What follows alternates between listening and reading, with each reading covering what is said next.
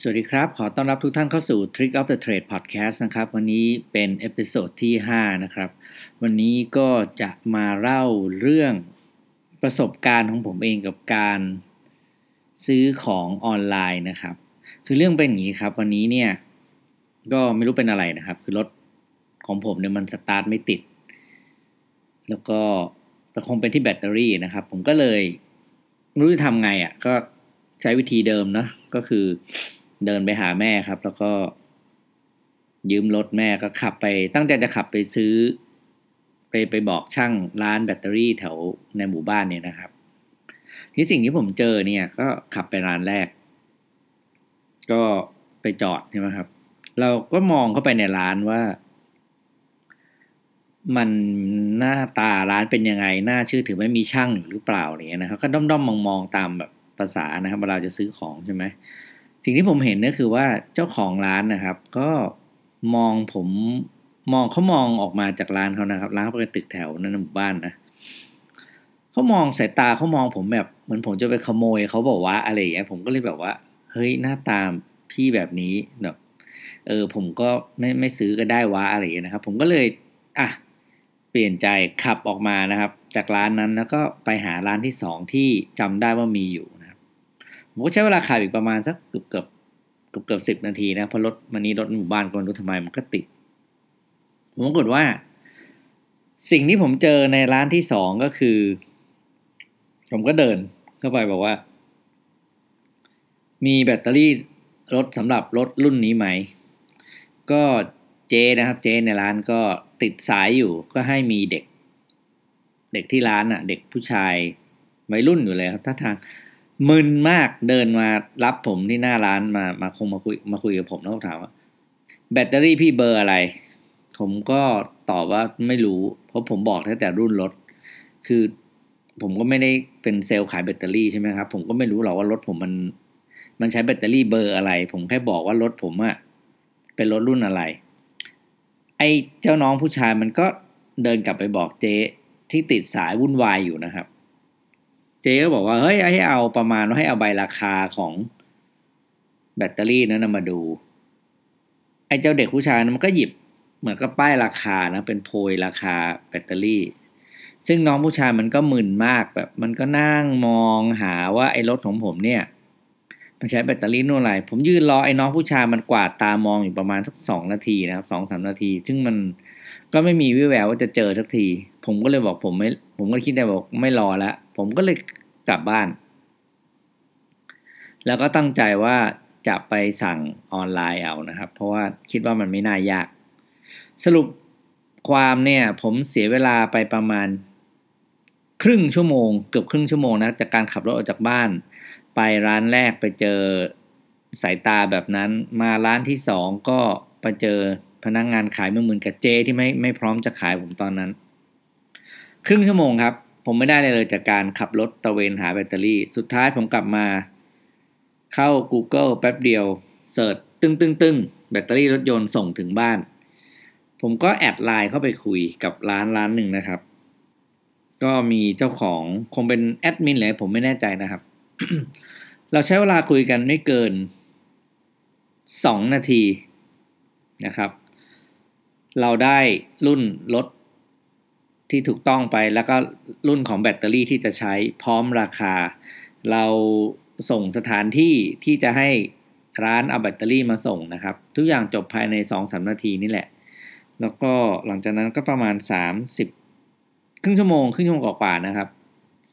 ก็มีโทรศัพท์เข้ามาถึงผมบอกว่าพี่บ้านพี่อยู่ไหนอะ่ะ แล้วก็ปุ๊บปุ๊บเข้ามา สรุปความเรียบร้อยครับ คือผมจบ ขั้นตอนการเปลี่ยนแบตเตอรี่รถยนต์ทางออนไลน์ โดยที่ผม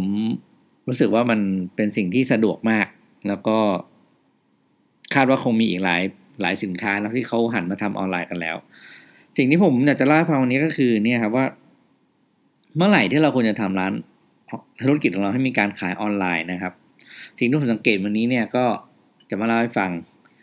อันแรกเลยคือว่าถ้าคุณขายของที่ ของของคุณนะ่ะสามารถวิ่งไปแก้ปัญหาให้ลูกค้าได้ถึงที่นะครับ ไม่ว่าจะอะไรก็ตาม คุณควรมีช่องทางออนไลน์ อย่างผมวันนี้เนี่ยรถผมแบตเตอรี่หมดใช่ไหมครับ ผมขับออกไปไม่ได้ ผมไปไหนไม่ได้เลย ก็เลยต้องรออยู่กับที่ ซึ่งมันมีหลายอีกหลายธุรกิจมากนะครับ ที่คุณจะทำออนไลน์ได้แล้ว คุณต้องทำเพราะมันจะมันจะตรงโจทย์หน้ากับการ ที่ลูกค้าเนี่ยไม่สามารถมาหาเราได้ เช่น ท่อน้ำรั่วประกันภัยซ่อมนู่นซ่อมนี่นะครับ คือหลากหลายธุรกิจเลยที่รู้สึกว่า เราสามารถวิ่งไปแก้ปัญหากับลูกค้าได้ถึงที่ ถ้าคุณทำธุรกิจอย่างนั้นอยู่นะครับ คุณทำออนไลน์เถอะ คุณได้ประโยชน์แน่ๆ หรือถ้าธุรกิจของคุณหรือว่าร้านของคุณปัจจุบันนี้เนี่ยนะครับ หน้าร้านคุณยังไม่พร้อมกับการ บริการเท่าไหร่นะครับ เช่นแบบว่า คุณเป็นคนที่หน้าตาไม่ค่อยเฟรนลี่อะเออผมใช้คำนี้แล้วกันนะ คือจริงๆในใจคุณอาจจะไม่มีอะไรนะ แต่ลักษณะท่าทางคุณเนี่ย คนเห็นก็กลัวแล้วอะ ถ้าคุณมีลักษณะแบบนี้นะครับ ก็ต้องยอมรับว่าบางทีท่าทางเรามันก็ไล่แขกเนาะนั้นเราก็ต้องเลี่ยงตัวเองคือ หันไปขายออนไลน์ครับ เพราะว่าการขายออนไลน์เนี่ยคุณโต้ตอบกับทางตัวอักษร ลูกค้าไม่ได้เห็นหน้าคุณ เพราะฉะนั้นลูกค้าจะเชื่อในความเป็น ผู้รู้ในข้อมูลที่เขาต้องการจะรู้ โดยที่เขาไม่ต้องกลัวหน้าตาคุณก็ได้นะครับ อันที่สามก็คือถ้าคุณไม่พร้อมที่จะตอบคำถาม เกี่ยวกับข้อมูลสินค้า แบบคุยกันต่อหน้าหรือว่าลูกค้ามาถามหน้าร้านเยอะๆอย่างเงี้ยนะครับ แล้วตอบไม่แม่นมันทำให้เราดูไม่น่าเชื่อถือเนี่ย ก็สลับไปใช้ วิธีการขายออนไลน์ก็ก็เป็นแนวคิดที่น่าสนใจนะครับ เพราะว่าเวลาคุณตอบเนี่ย คุณตอบผ่านโทรศัพท์เนี่ย คุณจะเปิดโพย คุณจะทำอะไรก็ได้ เพราะสิ่งที่อีกฝั่งหนึ่งที่ลูกค้าเขาได้รับคือเขาได้รับแต่ข้อมูลที่เขาต้องการจะรู้แล้วเขาก็ไม่รู้นะว่าคุณเปิดโพยอยู่ แต่การที่คุณตอบข้อมูลไปได้ถูกต้องทุกอย่างในสิ่งที่ลูกค้าถามเนี่ย มันทำให้คุณดูเป็นคนที่มีความน่าเชื่อถือ แล้วก็ไว้ใจได้นะครับ ซึ่ง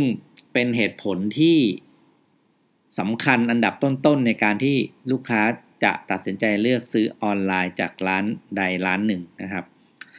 ถามปุ๊บตอบได้ตอบไวตอบเร็วชัดเจนนะครับ นี่คือสมบัติที่คนที่เป็นแม่ค้าหรือทำธุรกิจออนไลน์เนี่ยจะต้องมีครบนะครับ เพราะฉะนั้นจากประสบการณ์ที่ผมเจอวันนี้เนี่ย มันก็เลยได้ข้อคิดอย่างที่ผมสรุปให้ฟังวันนี้นะครับ ถ้าธุรกิจของคุณสามารถวิ่งไปแก้ลูกค้า แก้ปัญหาให้ลูกค้าได้ถึงที่นะครับ หรือว่าคุณมีบุคลิกภาพที่หรือหน้าร้านคุณไม่ค่อย friendly กับลูกค้าเท่าไหร่นะครับ หรืออีกอันนึงคือคุณไม่พร้อมที่จะให้ข้อมูล เยอะๆกับลูกค้า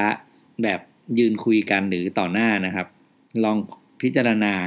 เปิดช่องทางออนไลน์ขายนะครับ แล้วมันจะช่วยเพิ่มยอดขายกับธุรกิจของคุณได้อย่างแน่นอนนะครับ ก็วันนี้ผมก็ ประสบการณ์ตรงของผมจากการเปลี่ยนแบตเตอรี่รถนะครับว่า ต่อไปผมก็คงซื้อออนไลน์แหละ